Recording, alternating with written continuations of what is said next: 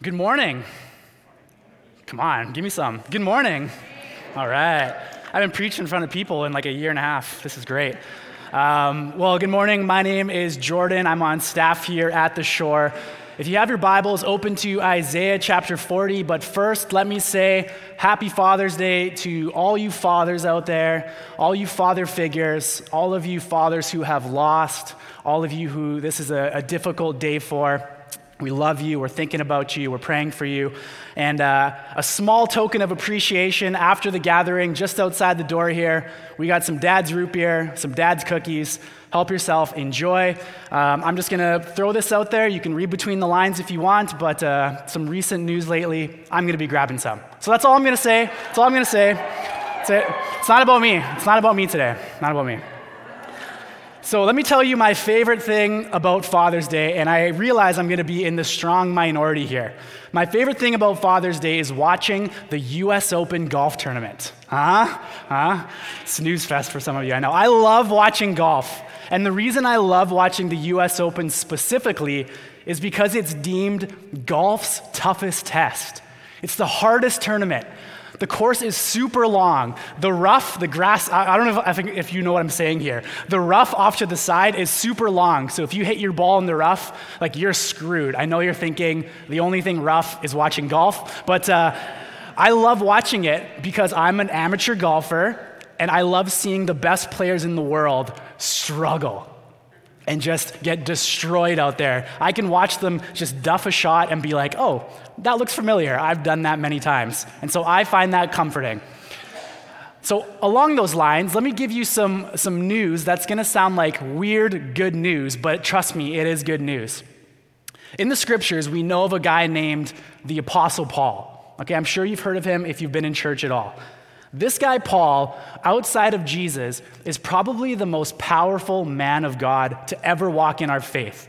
Like, this guy walked so closely with Jesus that he actually went and spoke to Jesus face to face in a place called the third heaven.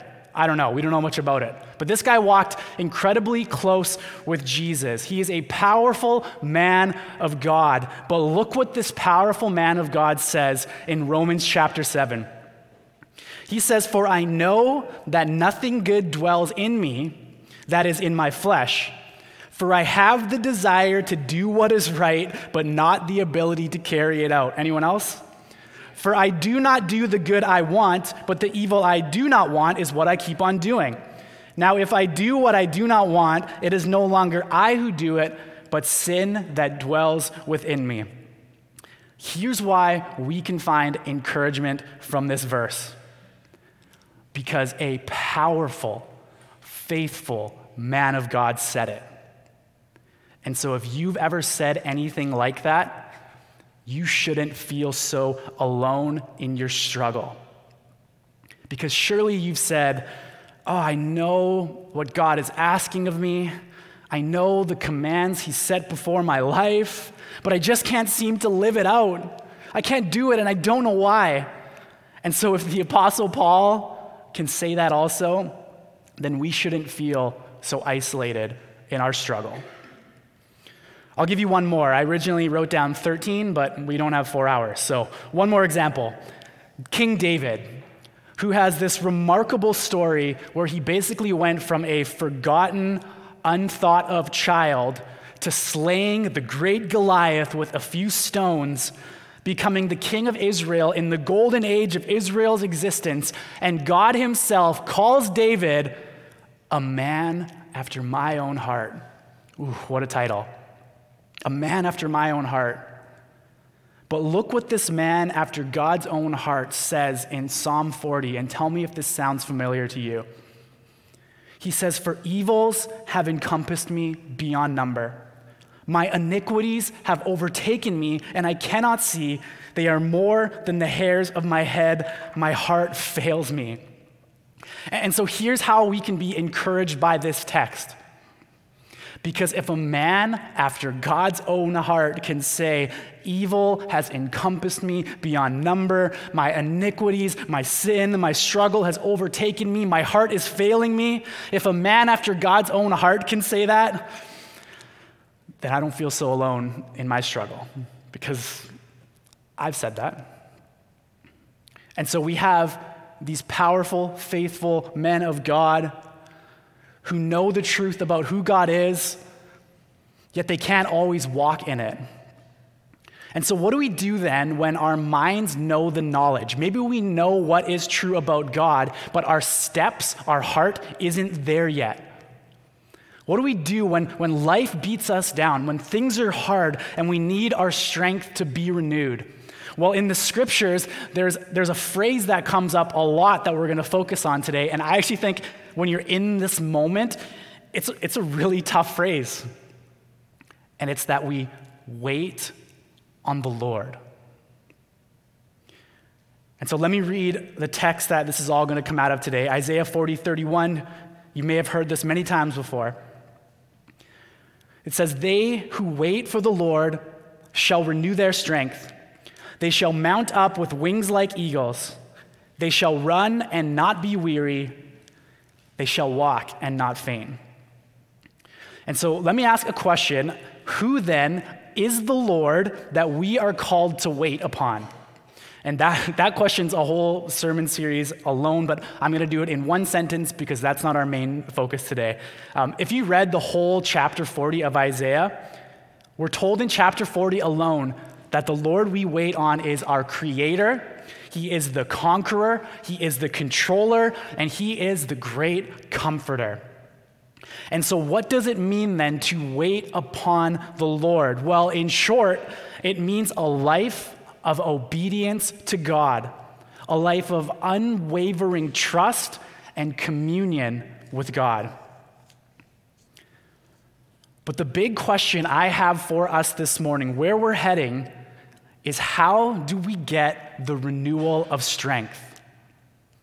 Because as we just read, the promise is as we wait upon the Lord, as we hope in the Lord, as we put our trust in the Lord, our strength will be renewed. And I don't think it's a reach for me to say that this verse is directly relevant to the many collective issues and struggles that we in this room and at home are all facing today. And if not today, then I have no doubt that everyone in here or watching has experienced a season where they felt like they were in a season of waiting, a season where they needed a renewal of strength. And spoiler alert, you're gonna have more. And, and maybe this isn't where you are today. And if, if that's true, then you can tuck this one into your back pocket because it's coming. And when it's here, you have to ask the question how is it possible for our strength to be renewed? Because Lord knows we're all going to need it. And so I want to respond to that question in three parts today. Three parts we're going to see. Number one, the problems we encounter. Number two, the process we experience. And number three, the promise we enjoy. We're going to spend most of our time on the first two. The third one, I'm going to say it in one sentence and we'll be done, just so you know where we're going. All right, so number one, the problems we encounter. The problems are essentially this that because of what we are by nature, Ephesians 2 tells, tells us, we are sinners by nature. We so often fail to recognize the finite temporary limitations and capacity of our own existence. Okay, let me show you what I mean. Flip down, if you have your Bibles, to verse 7. And I'm going to hang out in Isaiah and the Old Testament a lot today. Lots of good stuff in here. Flip down to verse 7, and we, this is what we fail to recognize is actually true. Verse 7 of Isaiah 40 says, The grass withers, the flower fades when the breath of the Lord blows on it. Surely the people are grass. So, one of the things that hinders us from coming to terms with the fact that God will renew our strength when we wait upon Him is a failure to accept the truth of verse 7 that we are as weak and as frail as the summer flowers. Additionally, and on top of that, we are therefore willing to put our trust in, to hope in things other than God that will topple and fall and fail us. We are not prepared to recognize the limitations of our own existence and capacities, and we are prepared to worship things other than God. Let me show you this. Go to verse 20 of Isaiah 40. It says, He who is too impoverished for an offering chooses wood that will not rot. He seeks out a skillful craftsman to set up an idol that will not move.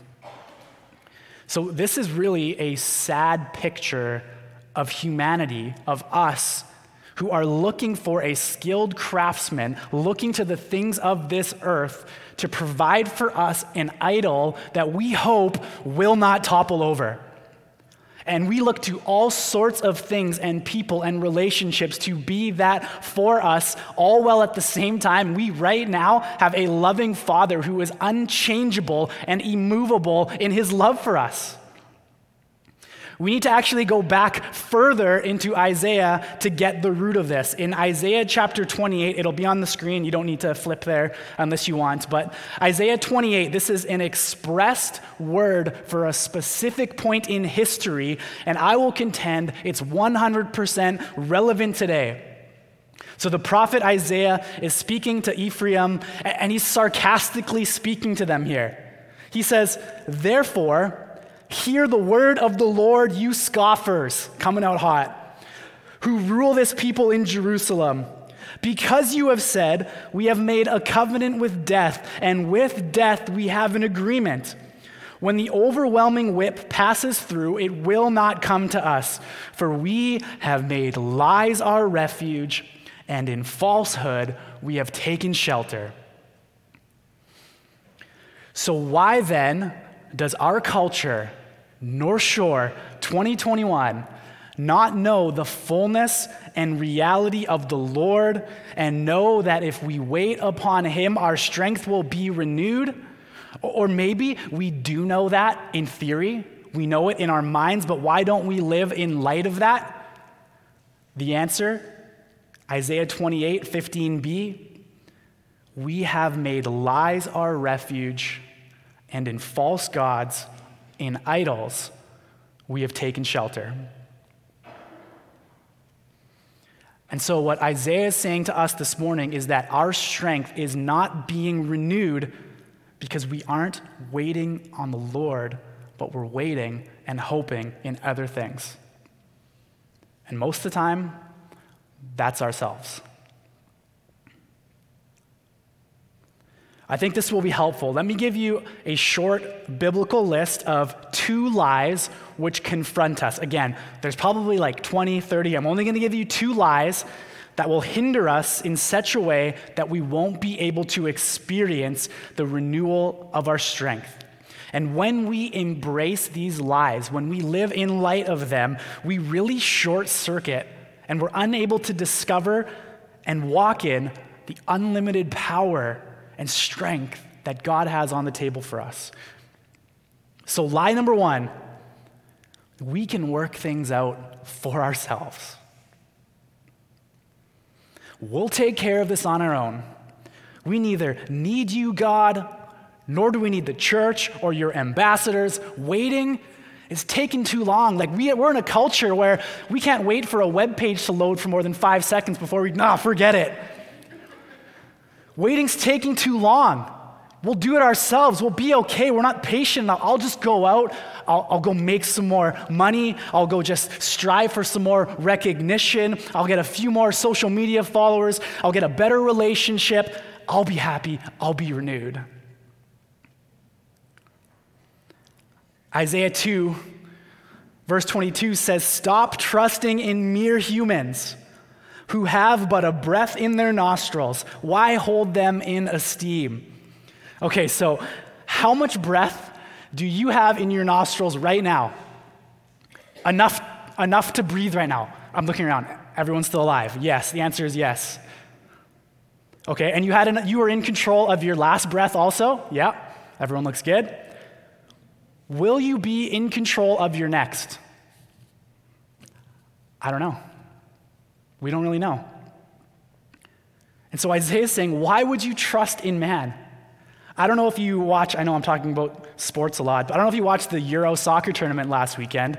A guy on the Danish national team. These are elite professional athletes. This guy has no prior health history.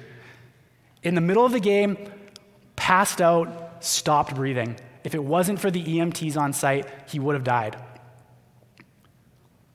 Why would we ever believe that a man who is but a breath in his nostrils, can answer the problems we face and fulfill the unsatisfied desires we have and ultimately renew our strength. There's more to it. Jeremiah 17, verse 5. Thus says the Lord. Cursed is the man who trusts in man and makes flesh his strength, whose heart turns away from the Lord. So now God isn't just saying it's not a good idea to trust in man, but he's saying that there is a curse attached to trusting in man. And if you want to know what you actually look like when you're trusting in man and not in God, he tells us in verse 6 He is like a shrub in the desert and shall not see any good come. He shall dwell in the parched places of the wilderness in an uninhabited salt land. Vacation spot, anyone? Are you following me here? Like, God is saying, if you wait upon me, if you trust in me, if you hope in me, I will renew your strength. So, why is it that you don't wait upon him or trust in him, but rather we trust ourselves and those around him? Scripture tells us it's because we've embraced lies and we've taken falsehoods as our shelter. Lie number one we think we can work things out ourselves. Lie number two is, is related in some respects. It's that riches, stuff, things solve the problems. It's this mindset that we don't need to wait upon the Lord to renew our strength because we can just go accumulate more and more and more and we'll be all set. Psalm 52 says, See the man who would not make God his refuge, but trusted in the abundance of his riches and sought refuge in his own destruction. Notice that the dependence factor is what's revealed. He had the opportunity to make God his refuge, but he chose not to, instead, chose riches, and the psalmist says that leads to destruction. And so we think we don't need to wait upon the Lord. I can just go out there and accumulate more, accumulate more stuff and riches and status, and I'll be happy. Even if I'm not actually stronger, maybe I can portray a version of myself where it looks like I'm strong. Combine that with lie number one, where we think we can handle it ourselves, and we'll be like, wait on the Lord, come on, I got this.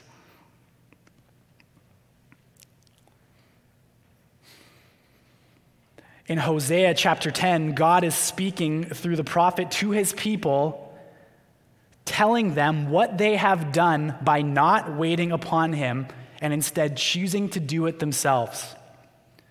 He says, You have planted wickedness, you have reaped evil. You have eaten the fruit of deception because you have depended on your own strength. It's, it's really the law of cause and effect, like if we see in Galatians, if you know what I'm talking about, where Paul says, Whatever you sow, you also will reap. We live in a mindset that has planted wickedness, therefore, we reap evil. That's what happens when we don't trust in God but trust in ourselves. Maybe you're like, whoa, I'm planting marigolds, bro. Is that something you plant? I'm planting marigolds. I'm not planting wickedness. Well, are you trusting in yourself, in stuff, instead of God? Are you hoping in the things of this world instead of God? Then God's saying, You're planting wickedness, which in turn reaps evil. That's what happens when we depend on our own strength. The summary of all this is found in Jeremiah chapter 9, verse 23, where God says, Let not the wise man boast in his wisdom, let not the mighty man boast in his might Let not the rich man boast in his riches. So we have wisdom, might, riches. Are those not the staples of our culture? You know, luckily we can go hang out with people again, go to barbecues, go to parties. You're talking with people. How do we validate our worth and existence? I would argue that for many, it's based largely on those three things. Where, where'd you go to school? What, what, what, degree do you have? Where do you work? What do you do for your body? How do you look like that? Are, are you the right shape? What do you do to make money? What have you accumulated? What have you spent it on? And what God says in response is don't boast don't hope in any of those things. Verse 24, but let him who boasts boast in this, that he understands and knows me, that I am the Lord who practices steadfast love, justice, and righteousness in the earth. For in these things I delight, declares the Lord.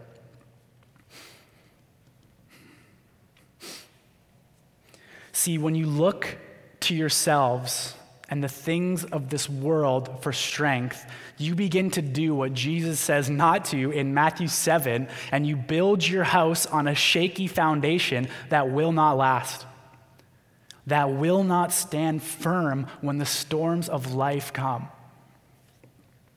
And that's really that's the fundamental problem for a lot of us when it comes to the question of how do we renew our strength. In essence, it's that we don't believe we really need our strength renewed at all.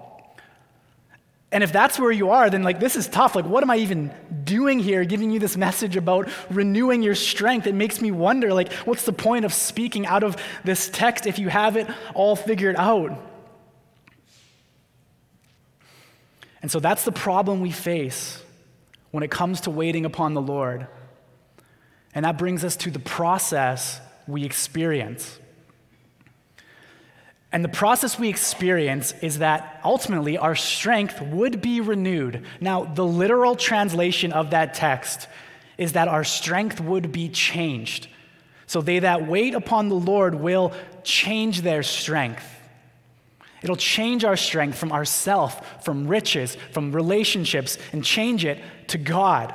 It's the same way that you would change into a new outfit, that you might move on from something that is old, something that is weak, something that has failed you, and you'll embrace something new.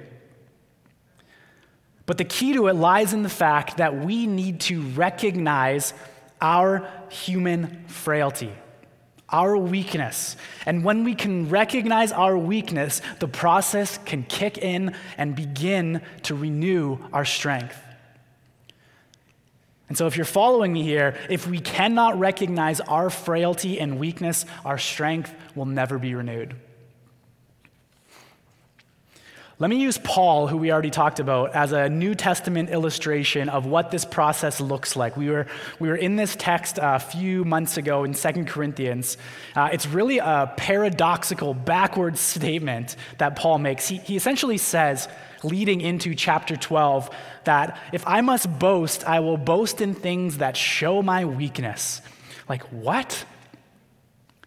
When you could think about all the things you could boast about and be proud about, the things you are terrible at are the last things that you're going to choose, right?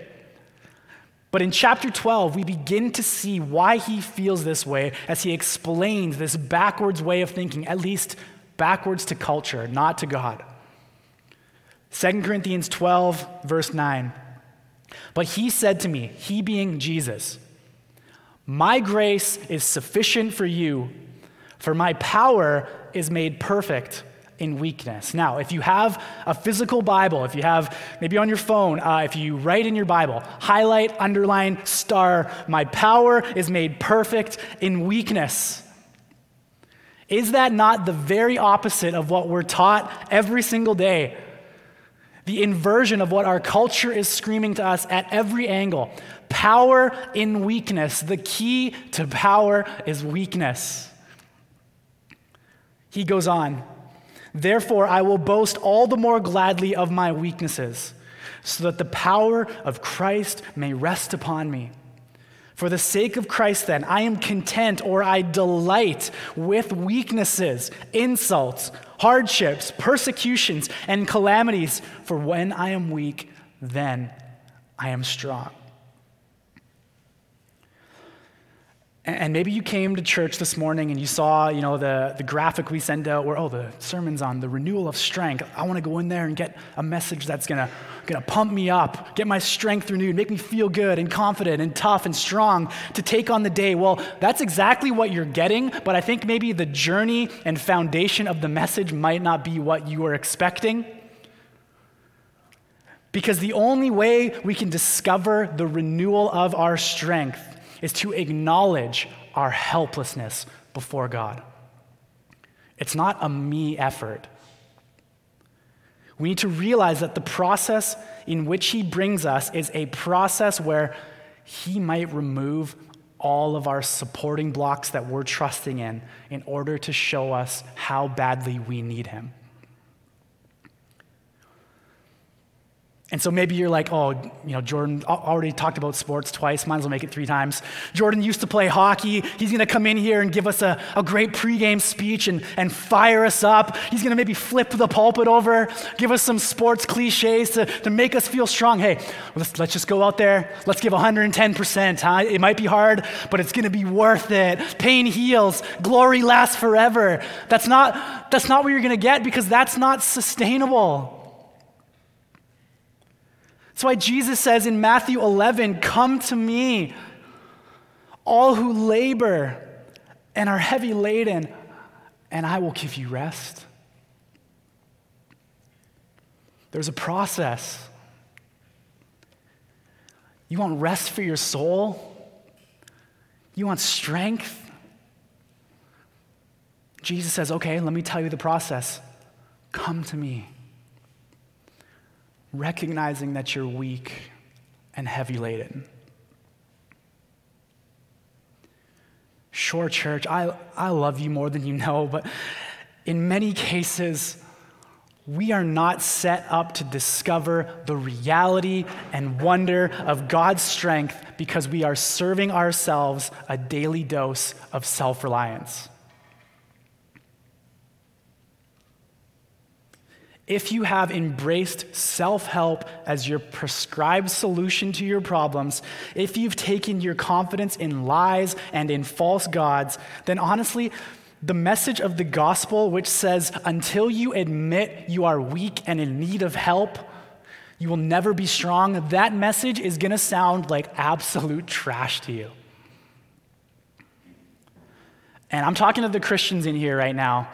But if you are unable to confess that you are weak, then I have to wonder do you truly understand the gospel? Because the essence of our faith isn't that I'm strong, I'm good, I have it all figured out, but rather it's that I'm not good. I'm in desperate need of a Savior, which is why Jesus had to die. That's why Galatians 3 says if righteousness could be obtained by good works, by our own might, through our strength, then Christ died for nothing. The essence of our faith is confessing our need for, for a Savior and Jesus saying, I'm here for you. Come to me, I will give you strength.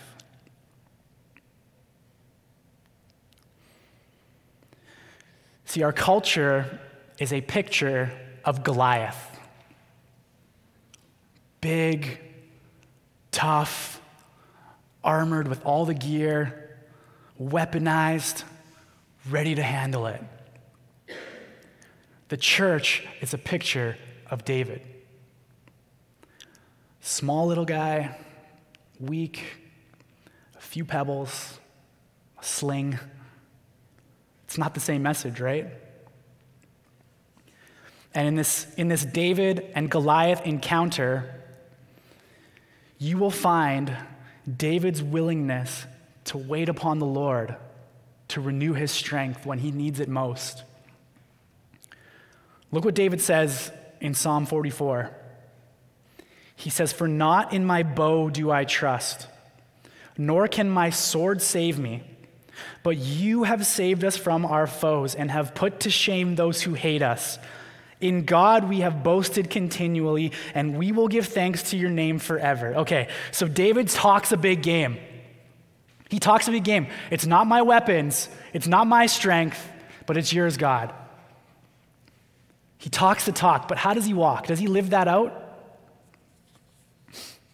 Let's see, 1 Samuel 17, and here's the guy who just said, I don't trust my weapons, well, at the very moment is standing right in front of hand to hand combat to the death. If ever there was a time to trust in your weapons, isn't it then?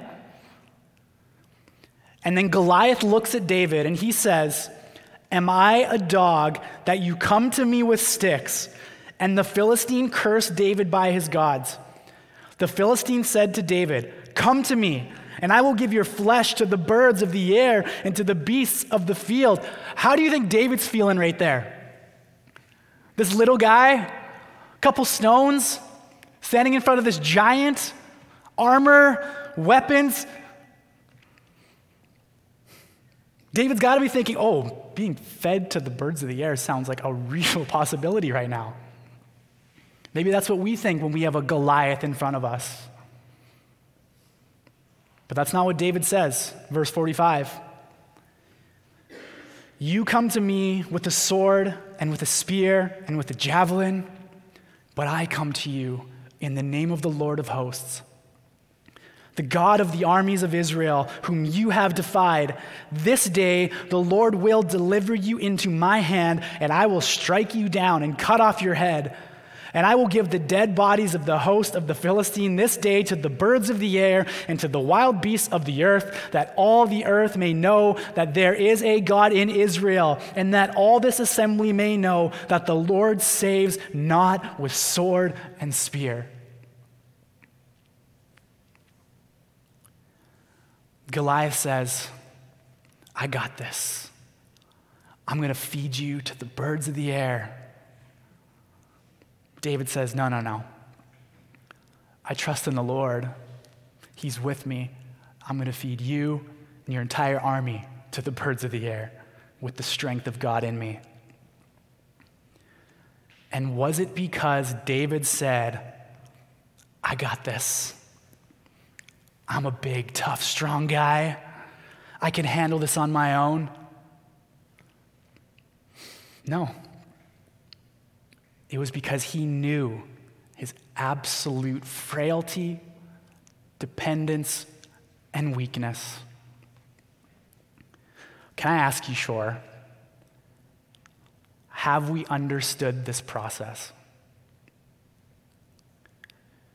Do you realize that that process is the key to the entirety of our faith?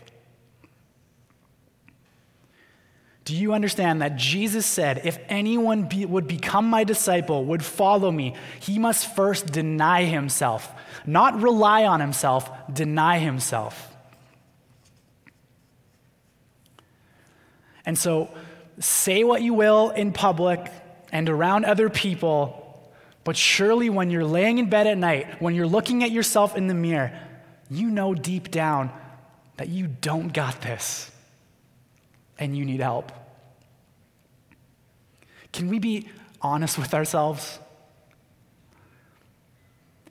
You may portray a version of yourself that shows that you're tough and you got this. Can you at least be honest with yourself this morning and recognize that maybe you don't?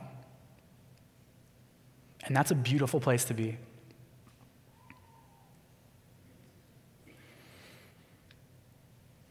So I'm going to start to, to bring this home here.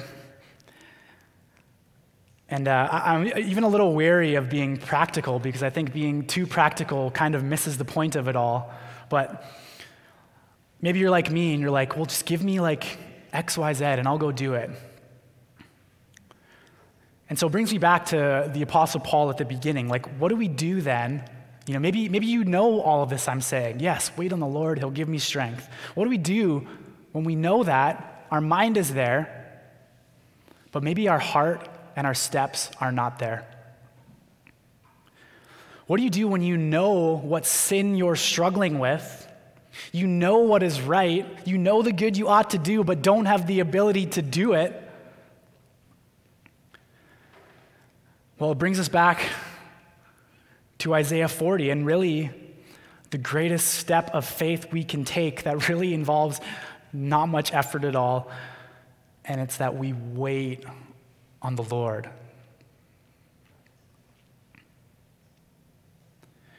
And if you think about that verse, this idea of waiting upon the Lord, it's not just applicable at the micro individual level for our issues and things we struggle with right now, but it's true on the macro level as well. Is it not the whole story of the Bible and our existence that right now we are waiting on the Lord to come back and renew our strength once and for all?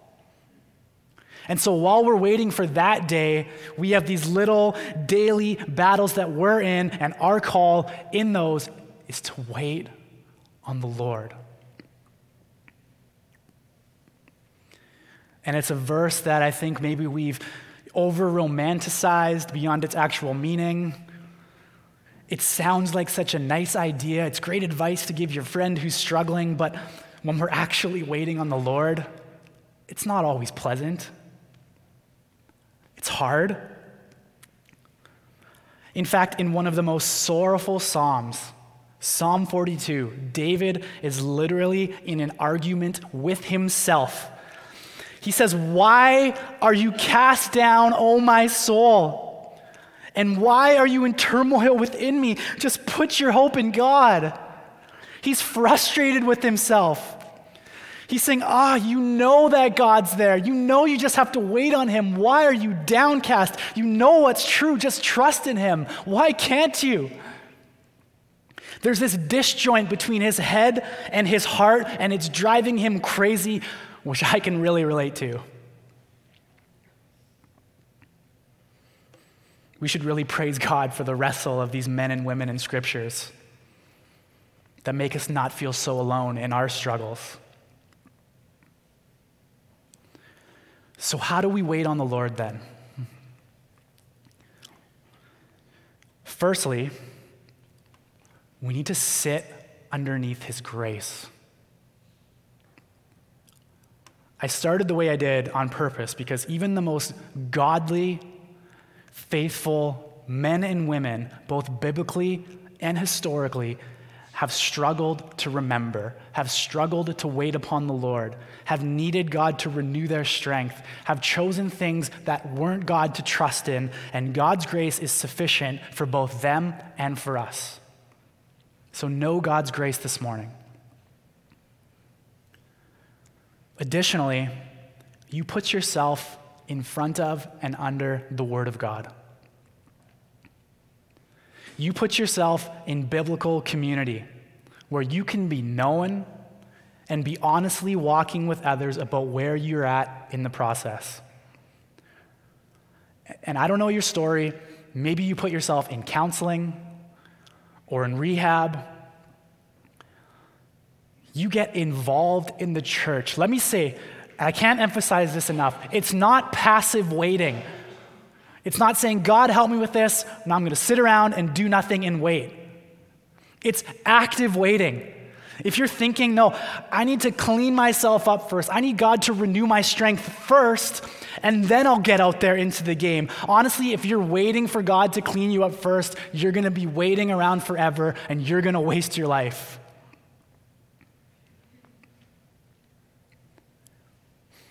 Read the scriptures like God brings healing and renews strength, not while people are on the sidelines twiddling their thumbs, but when they're living in obedience to Him. And that means being the church. That means being community, praying together, serving together, giving, being on mission, making Jesus known, being in community, and in those moments, waiting on the Lord as He renews your strength. It's one step at a time, it's one day at a time. Asking God to restore the joy of your salvation, being honest and confessing that you're not able and you need help and you wait.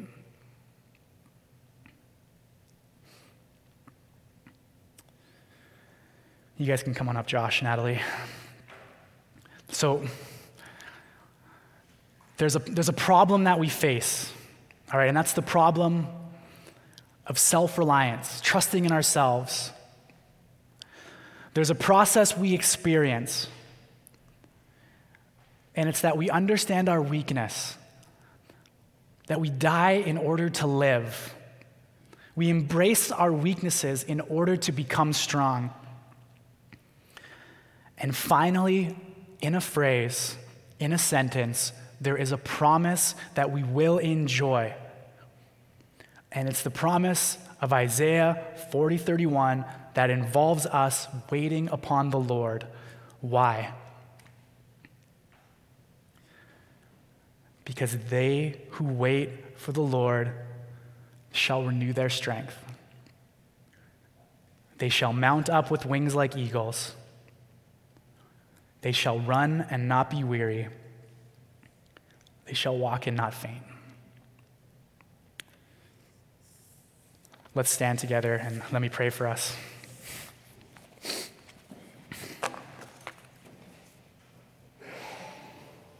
Father,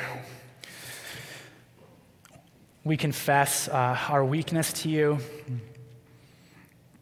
We confess that we've struggled at times, even confessing our weakness.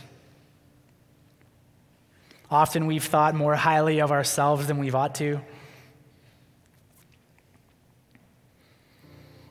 Would you just remind us of our desperate need of you? And for my brothers and sisters in here and watching at home who have tried again and again and again to do this on their own might and own strength, I pray that you would just change their strength this morning to you. And Lord, we confess that it's hard to wait on you. So would you just increase our faith? Increase our trust in you to know that you're working all things for our good.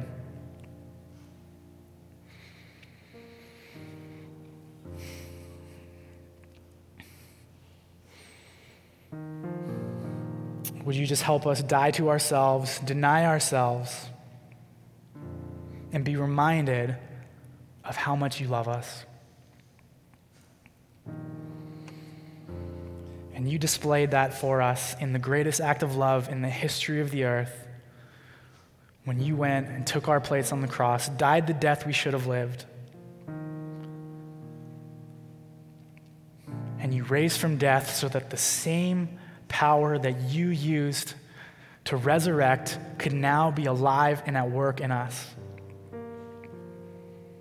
May that be our hope, not ourselves, not things we're uncertain about, but you alone.